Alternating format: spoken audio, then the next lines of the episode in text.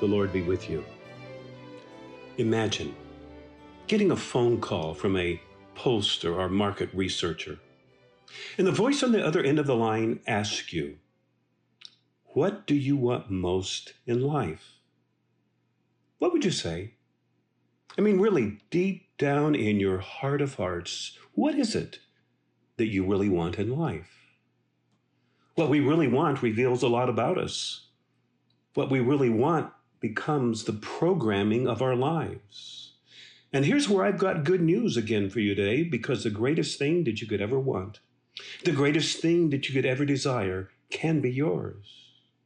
We're back in the book of Psalms today, Psalm 63, where we see what David really wants, David gets.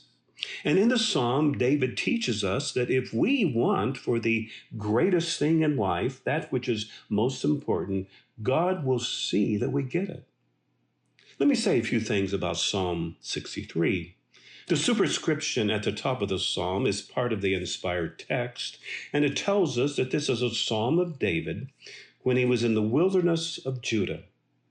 I was in the wilderness of Judah last year, and I want to tell you that the wilderness of Judah makes the Arizona desert where I live, it makes it look like an oasis. As the wilderness of Judah is harsh, desolate, barren. In David's roller coaster life, he spends two periods of time in the wilderness of Judah.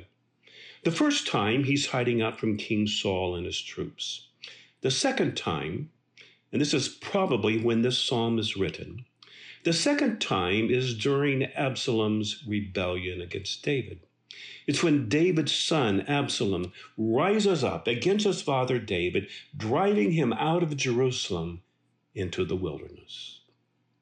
Now, if you have the psalm open before you, or even if you don't, let me just give you a quick overview of the psalm. It's really rather simple. Verse 1, David says, My soul thirst. Verse 5, David says, My soul is satisfied. That's interesting, isn't it? In the agony of the wilderness, David finds satisfaction. He finds what it is that he's really looking for. My soul thirsts, my soul is satisfied. So if you're in a wilderness of sorts today, here's good news. In verse 1, David begins, O God, you are my God. I seek you. My soul thirsts for you. My flesh faints for you, as in a dry and weary land where there is no water. Notice here that it is in the dry and weary landscape of the wilderness that David thinks of his own soul. He thinks of his life as dry and weary. My soul thirsts for you as in a dry and weary land.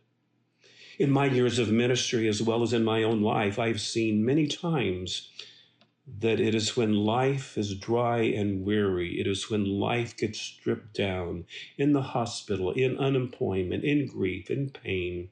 It's then that we discover that it's God we really want. It is God that we really thirst for. I mean, we had thought we wanted all those other things, and we discover that our soul thirsts for God.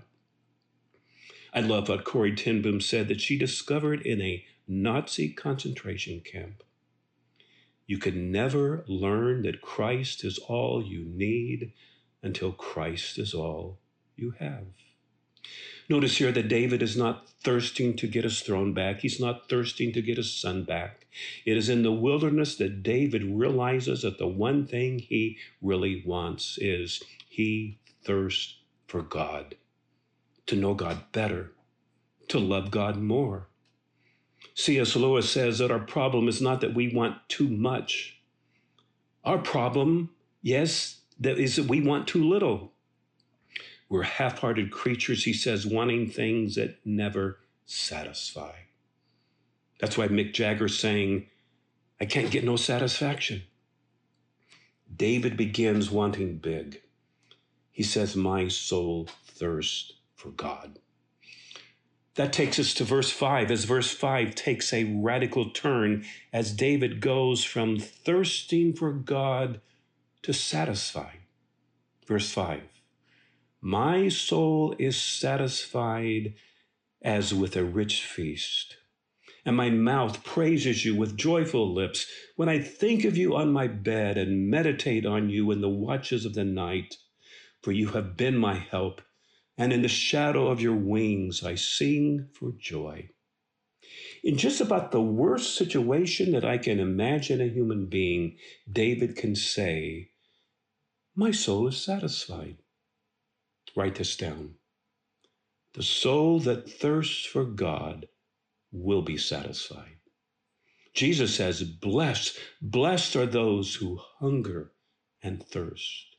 So in some wilderness cave, David is singing away, My mouth praises you with joyful lips when I think of you on my bed. The Hebrew here reads beds plural, implying that David is sleeping on a different bed every night. My mouth praises you with joyful lips when I think of you on my beds and meditate on you in the watches of the night. The Hebrews kept three watch periods at night. So here is David with nothing to do for, say, four hours, nothing to do but to keep watch. And what is David doing? He's thinking about God. He's talking about God. I meditate on you in the watches of the night. Hey, I know what it is to be awake in the middle of the night. And it can feel so dark at 2 a.m., can it? And, you know, I discovered that there was talk radio on all night, but that didn't help. But now in the middle of the night, I, I, I like to think about God. I, I, like to talk to God. I like to tell him how much I love him. I, I, like to ask him to help me love him more. And it's wonderful. I received an email this morning about a young woman who is in prison. And she says she's thankful for where she is because God has my full attention. You know, it's in the wilderness of our lives that God often gets our full attention life gets stripped down, and we finally realize that it's, it's God. It's God that we really want. It's God that we really thirst for. What David writes here can be your story. My soul thirsts for God. My soul is satisfied. C.S. Lewis is right. We, we've wanted for too little. We, we've not wanted big enough. Can you say with David today, My soul thirsts for God? Talk with God about it. Tell him about your desire for him. Ask him to help you love him more. And then you will soon be saying, My soul is satisfied, even, even in the wilderness. I am Tim Smith, a fellow traveler in the Pilgrim Way. Thanks for listening. Until next time.